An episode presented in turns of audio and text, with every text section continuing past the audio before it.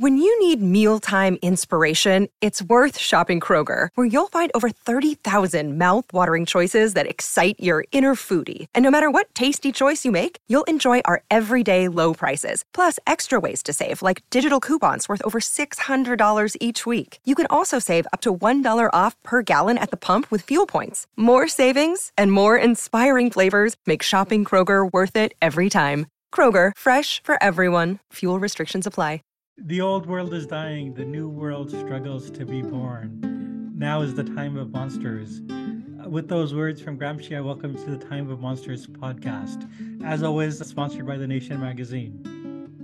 So, uh, this past week, one of the major monsters of the last century died at the venerable patriarchal age of 93. I'm talking about the Reverend Pat Robertson, who had been a religious broadcaster, a sort of pioneer of evangelizing on television, and also a, a key figure in the sort of fusion of the religious right with the Republican Party, which took place in the 1970s and 80s.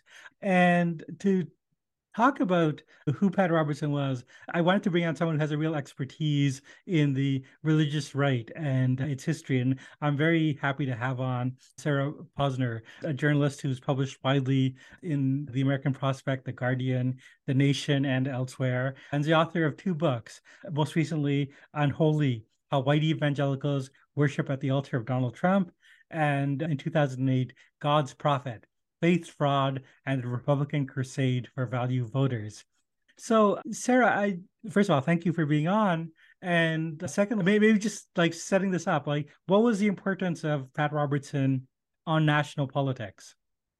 Well, Pat Robertson influenced national politics and, in particular, Republican Party politics through numerous means through founding one of the first religious broadcasting companies the you know the christian broadcasting network by founding the christian coalition which brought evangelicals into politics both as voters and as candidates by founding a christian university regent university and by himself running for president in 1988 in the republican presidential primary. And in the years, decades after that, even though he was unsuccessful in that run, he remained a figure with this sort of kingmaker status. You know, all the Republican candidates would go to Regent, go to Virginia Beach to get his blessing. He appeared on television, if not daily, you know, at least weekly. And he left an imprint on in our on our politics and on Republican politics, perhaps as no other religious right figure has. Yeah, no, I, I I think that's right, and I think particularly the 1988 run, you know, he lost, of course, to George H. W. Bush, uh, but initially he had a pretty strong showing, especially in Iowa, and I think that was a kind of wake up call to a lot of people in the Republican Party and nationally, just how strong the evangelical vote was, and I think that you know after him, it did become you know more apparent that the path to a Republican presidential nomination is you have to sort of bend the knee to Pat Robertson and what he stood for. So let, let let's talk about one particular aspect of his influence, which you just recently wrote about. And this is an article in Talking Points memo that I'll link to in the show notes. And I would strongly encourage all listeners to read. It's very informative, which is that he helped create a sort of cadre of activist lawyers who are becoming very prominent in pushing the religious rights agenda. Do you want to talk a bit about that? Sure. In 1986, he took over a fledgling Christian law school from Oral Roberts University, another Christian university, this one in, in Tulsa, Oklahoma. And Oral Roberts had founded this, this Christian law school with the purpose of creating a law school that would teach law from the Christian perspective and create or educate Christian lawyers who would go out in the world and become leaders and progenitors of this Christian idea of the law as opposed to the secular idea of the law. And the the brainchild of all of this was a lawyer and political activist named Herb Titus, who was a protege of R.J. Rushdoony, the founder of Christian Reconstructionism, which calls for the institution of biblical law in every facet of life every facet of public and private life. But they were sort of flailing around in part because they had litigated this very protracted case with the American Bar Association, which had initially denied them accreditation because they required their students and their faculty to sign a statement of faith, which the ABA found to be at odds with its non discrimination policy. Because to go there or to teach there, you had to sign this Christian statement of faith. Um, and at the end of the day, they were, I think, pretty financially battered from all of that. And Pat Robertson swooped in literally on his white horse and took over the law school. And it is now known as Regent Law School. But in Oral Roberts' battle with the ABA, which he won, they forced the ABA to change their accreditation standards so that they could still be accredited, even though they had the statement of faith. And, you know, Pat Robertson swooped in, he turned it into Regent Law School which has become a powerhouse among Christian law schools, the other prominent one being Liberty at Jerry Falwell's Liberty University. But Regent in particular has produced many lawyers who have gone on to, let's say, prominent positions within the Christian right, like the president of Alliance Defending Freedom. Michele Bachmann was one of the first graduates of the law school. Now she's a dean at the Robertson School of Government at Regent University. Dan Cox, who ran as the Republican nominee for governor in Maryland last year and was also an attendee of the insurrection. Uh, and Mark Martin, who at the time was the dean of the law school, and he ghost wrote a brief for Trump that went to the Supreme Court and was unsuccessful, but was an attempt to overturn the election results in four states. So they have produced not only just lawyers, Christian lawyers that you've never heard of, but some of the most prominent Christian lawyers in the country. And I think without Robertson's willingness to not only take over the school but pour money into it and and make it bigger and more influential that possibly wouldn't have happened it's a huge imprint that he has left on the law these a lot of the lawyers especially alliance defending freedom has had a lot of success at the supreme court overturning roe v. Wade undermining the se- separation of church and state eroding lgbtq rights. I mean it's a it's a really big deal. Yeah i mean when you describe the sort of dispute between the bar association and regent i mean th- that dispute brings to you know mind this fundamental tension between religious freedom and sort of anti-discrimination law and it's so curious that that has become the wedge that the uh, legal right has been using to push back against anti-discrimination law to basically you know like famously in the sort of cases involving wedding cakes for gay couples mm-hmm. uh, but in many other cases as well it's become the kind of standard operating procedure for the religious right to say that uh, you know if we have first amendment rights and want to practice our faith we have to discriminate. And this is an argument that has actually you know won a lot of support in the supreme court and it's kind of yes. really remaking american society. So um, absolutely is and i think that the battle with the aba which happened 40 years ago was a real portent of of what was to come yeah, yeah. So, so, so, eh, like we right from the start, like this is the sort of origins of it. And the other thing maybe to note is, you know, the way in which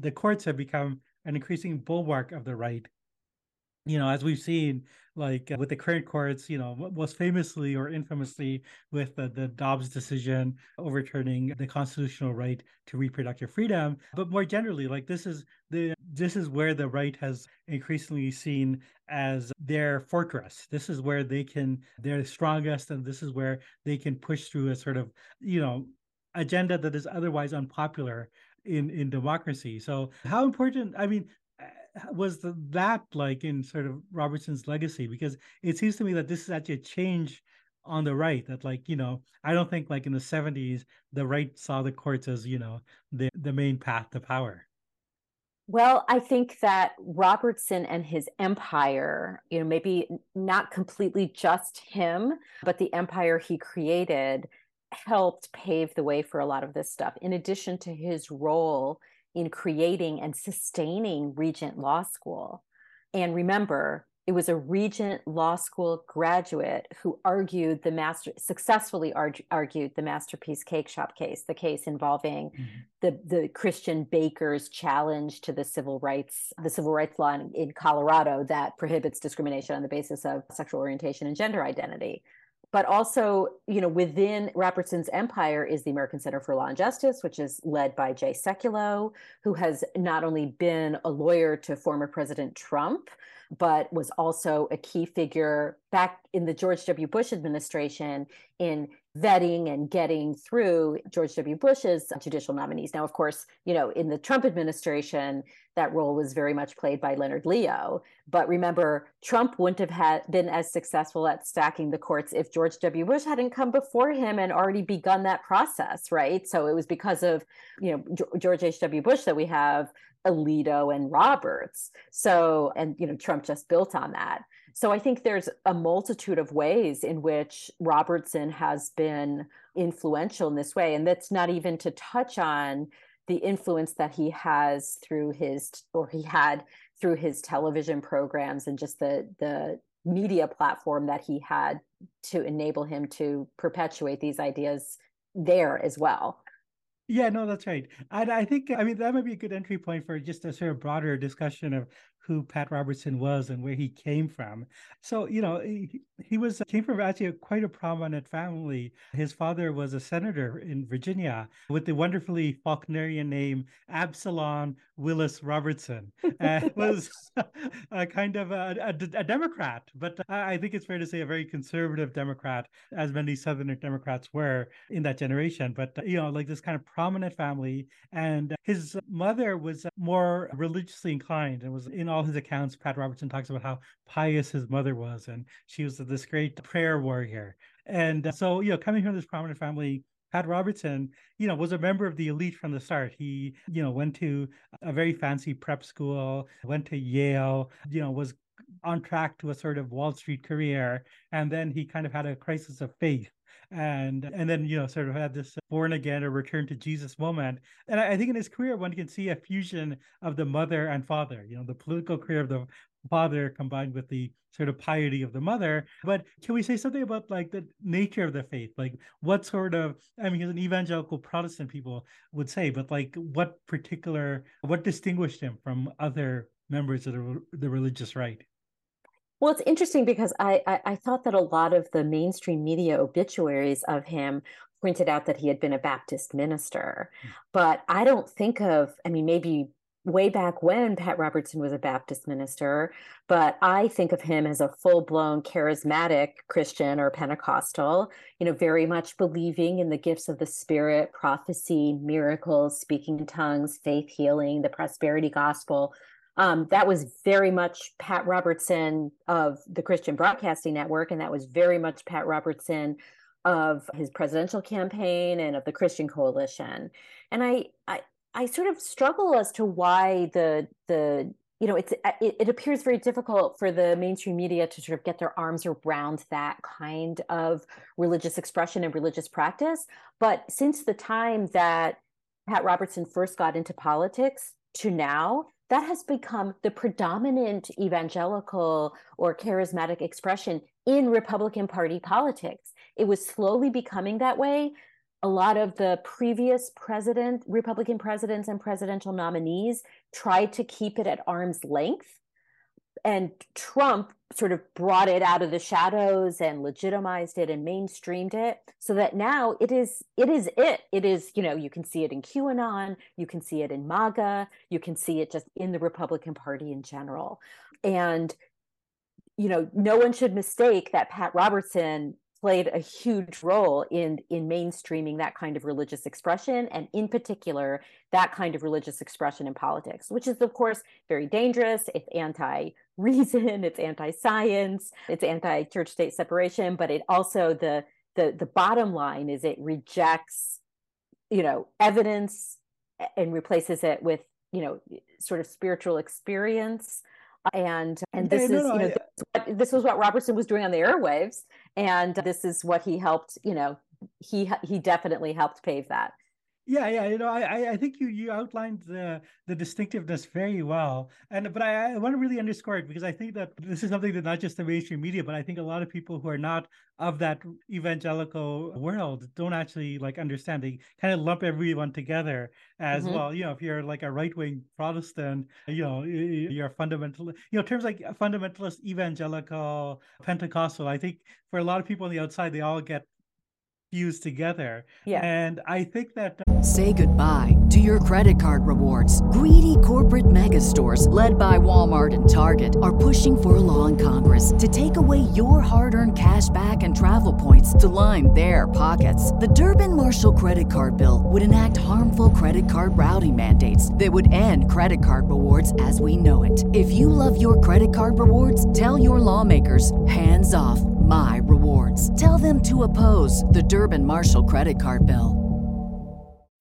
When you need mealtime inspiration, it's worth shopping Kroger, where you'll find over 30,000 mouthwatering choices that excite your inner foodie. And no matter what tasty choice you make, you'll enjoy our everyday low prices, plus extra ways to save, like digital coupons worth over $600 each week. You can also save up to $1 off per gallon at the pump with fuel points. More savings and more inspiring flavors make shopping Kroger worth it every time. Kroger, fresh for everyone. Fuel restrictions apply yeah, it's worth drawing out the distinction just a little bit, just to, so people are clear on this. I mean, okay, so there's a kind of you know mainstream Protestantism that has a conservative wing to it, like you know, like you mentioned the Baptist. One could also say, you know, like there's sort of Methodist, Presbyterians, and these are all people, you know, tracing back to the uh, the Protestant Reformation who have a very strong belief in the you know priesthood of all believers and in the uh, importance of the bible the centrality of reading the bible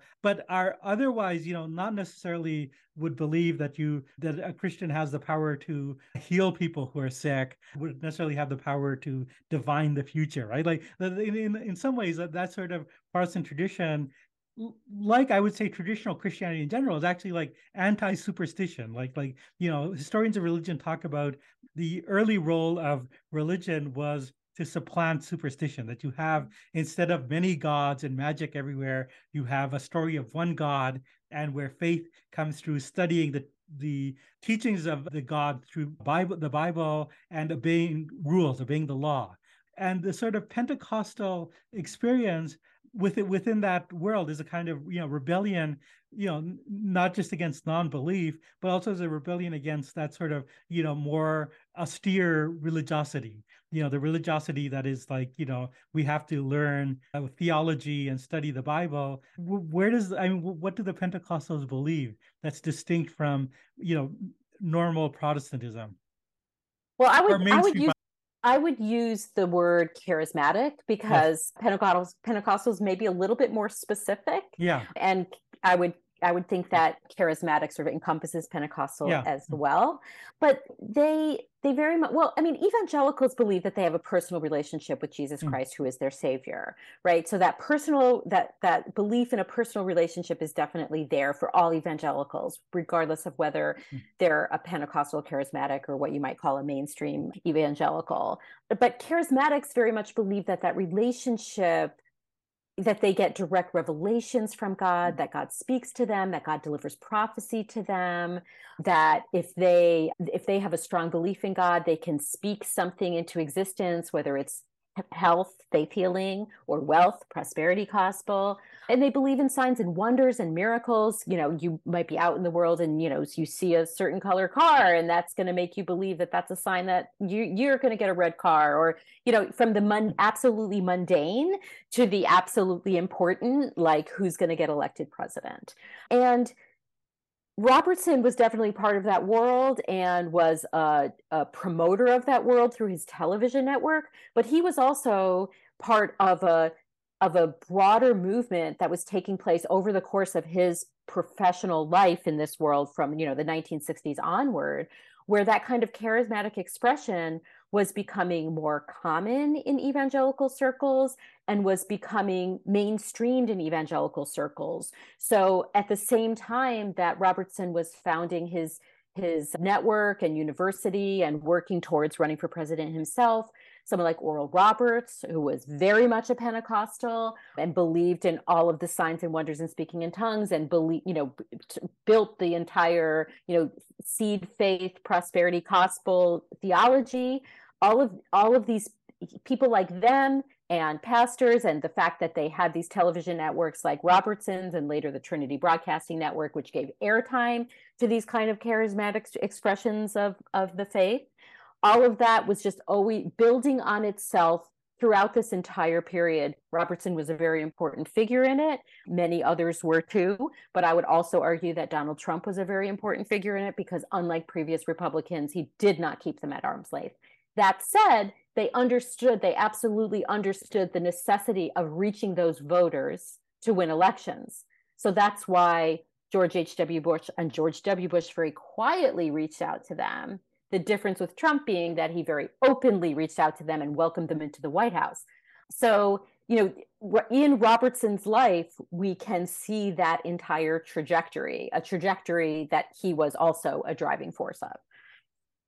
That's right. Yeah. And I think we mentioned along the way that the television was the main sort of source of this. You know, he was the founder of the, was it the Christian National the Christian Broadcasting Network, yeah. Christian Broadcasting Network, CBN, mm-hmm. and had the show 700 Club, and was a kind of, I mean, there's, there's a lot to be said about that. I mean, one is that it's sort of like an economic pioneer, that this is like, you know, the start in the 70s, the sort of the stranglehold of the three big networks was breaking down, and there was an avenues through cable and through satellite to like reach more people. And, you know, that created the precondition for things like CNN, Fox, and also for CBN. But also stylistically, the, the 700 Club was very much a kind of, you know, it's like a talk show thing. I think one commentator compared him to like Merv Griffin, like sort of, you know, like he's like, you know, he's you it's a talk show. He's sitting down talking. He's not like you know, some of the other more people like Jimmy Swaggart or uh, Tammy Faye Bakker, Jim Bakker, who were like, you know, like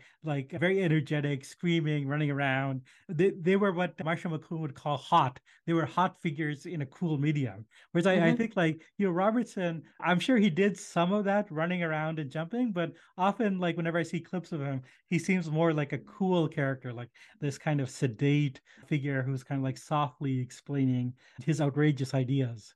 Yes. yeah. And I think that the contrast is those figures, you saw them in their pulpits.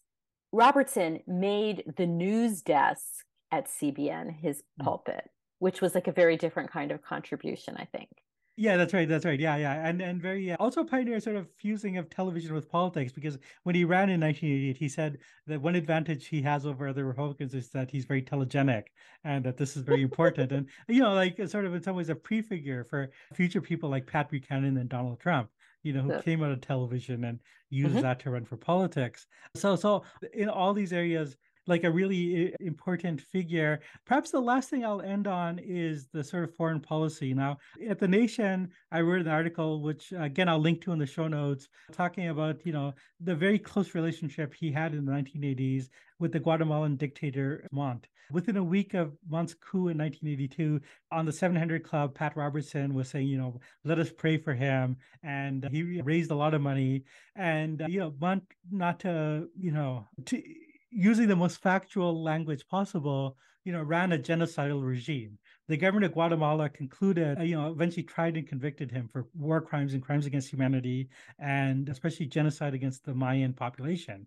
And Robertson had a very large interest in foreign policy, which included, you know, Central America, supporting of right-wing regimes and their death squads, supporting of apartheid South Africa, White mm-hmm. Rhodesia, supporting of a splinter group in Mozambique that was financed by the Rhodesian government, that you know, the State Department compared to the Khmer Rouge. So, so, so this is a very dark legacy, and I think that Israel was also part of this story, and it was striking to me that, like, you know, Pat Robertson, one of the few groups groups that was kind of mourned his passing that's not a, on the right was AIPAC or at least AIPAC's not on, not on the right.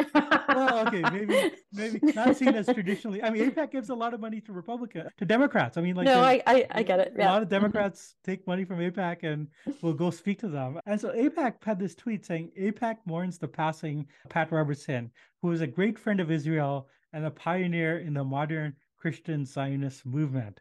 So I just wanted to ask you, uh, what do you think of that tweet and where that's coming from? Well, I think it's not unusual or atypical for AIPAC to praise Christian Zionists. I think that in the mindset of an organization like AIPAC, any friend of Israel is a friend of ours, you know, even if that person says and stands for things and advocates for things that are at odds with the vast majority of American Jews. And even though he advocates for Jews to be converted to Christianity, I mean, you know, I mean, that is an unmistakable component of the broadcasting on, on Christian Broadcasting Network and things that, that, you know, Robertson stood for, for, you know, his lifetime.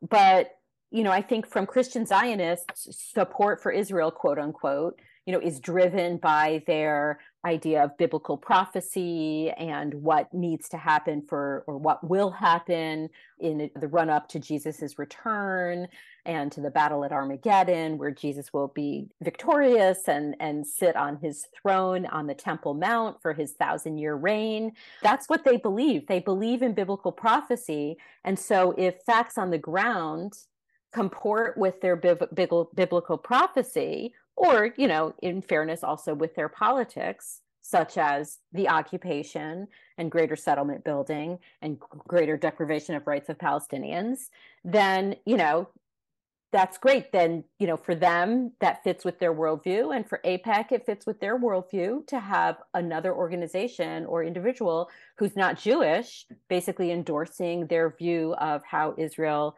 should behave with regard to you know domestic politics the occupation and global affairs.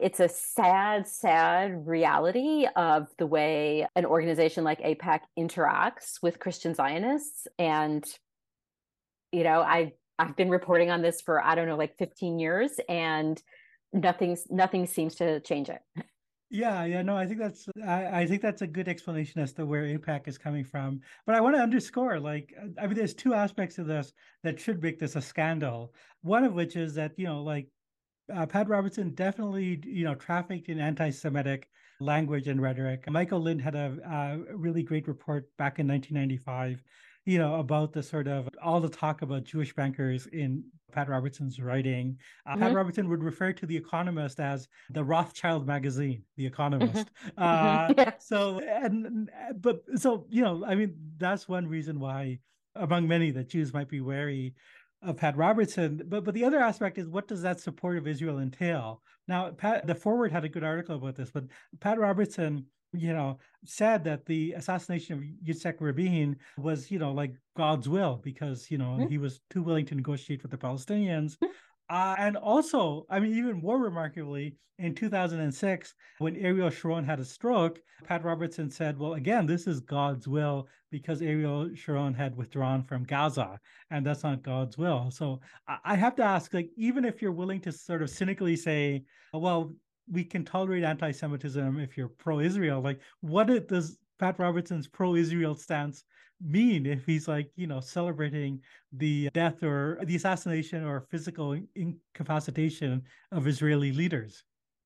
Well, that is just his view of the world. And you could argue also that, you know, he claims to be pro American or pro America, but a lot of the things he says or said are comparably anti-American, mm-hmm. you know, such as, you know, maybe, you know, America deserved, you know, 9-11 because of feminism and gay rights or, you know, comments he made about Katrina, Hurricane Katrina, sorry. Mm-hmm. You know, so yeah. Someone who had... not nation publisher Katrina Vanden. Right, right. Make that very clear. Although maybe he had something to say about her at one point. I don't know.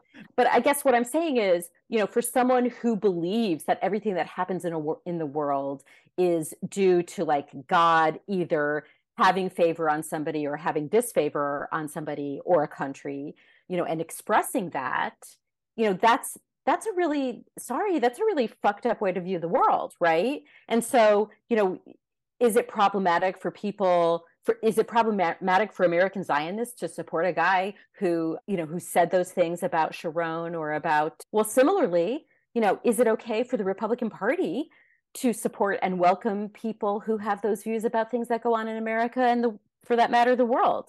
And I think this is one of the central central things that we need to talk about right now with regard to the, Amer- the Republican Party, because the, this is such a critical, crucial core of what the Republican Party is now. You know, people who believe in these kinds of, you know, prophecies and imprecatory prayer and, you know, blessings and curses from God.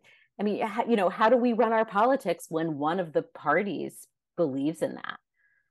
Yeah, no, I think that is the the the sort of big question, and I think you've really outlined, you know, who Pat Robertson was and his sort of, you know, unfortunately his the massive influence that he's had over the years. And so once again, I want to thank Sarah Posner for being on the program. I, you know, it's not been a cheerful discussion, but I, I think it's everyone will agree it's been very enlightening. Thanks, Chief. When you visit Arizona, time is measured in moments, not minutes. Like the moment you see the Grand Canyon for the first time. Visit a new state of mind Learn more at hereyouareaz.com. When you need mealtime inspiration, it's worth shopping Kroger, where you'll find over 30,000 mouthwatering choices that excite your inner foodie. And no matter what tasty choice you make, you'll enjoy our everyday low prices, plus extra ways to save, like digital coupons worth over $600 each week. You can also save up to $1 off per gallon at the pump with fuel points. More savings and more inspiring flavors make shopping Kroger worth it every time. Kroger, fresh for everyone. Fuel restrictions apply.